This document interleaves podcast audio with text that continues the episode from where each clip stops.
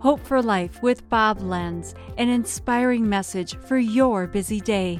The Bible says in 1 Thessalonians 5:18, "In everything give thanks, for this is the will of God."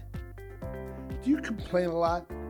I do, because I like to tell stories. If you got bad service at a restaurant, I like to talk about it. Once I got stuck on an airplane with no air conditioning for two hours while the mechanics fixed the plane. It was like a sauna in there. So, of course, I had to tell everybody about it. It made a great story, and I'm a talker.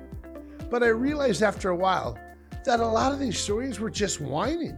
And I wondered, what if I spent as much time being thankful as I did complaining? What if my stories were more about the good things that happened to me instead of the bad things? You know what that would make me? A grateful person. And we all love a grateful person. God wants us to be thankful in everything. That's what He wants. It's not always easy, especially when you're sitting on a tarmac for two hours dripping sweat.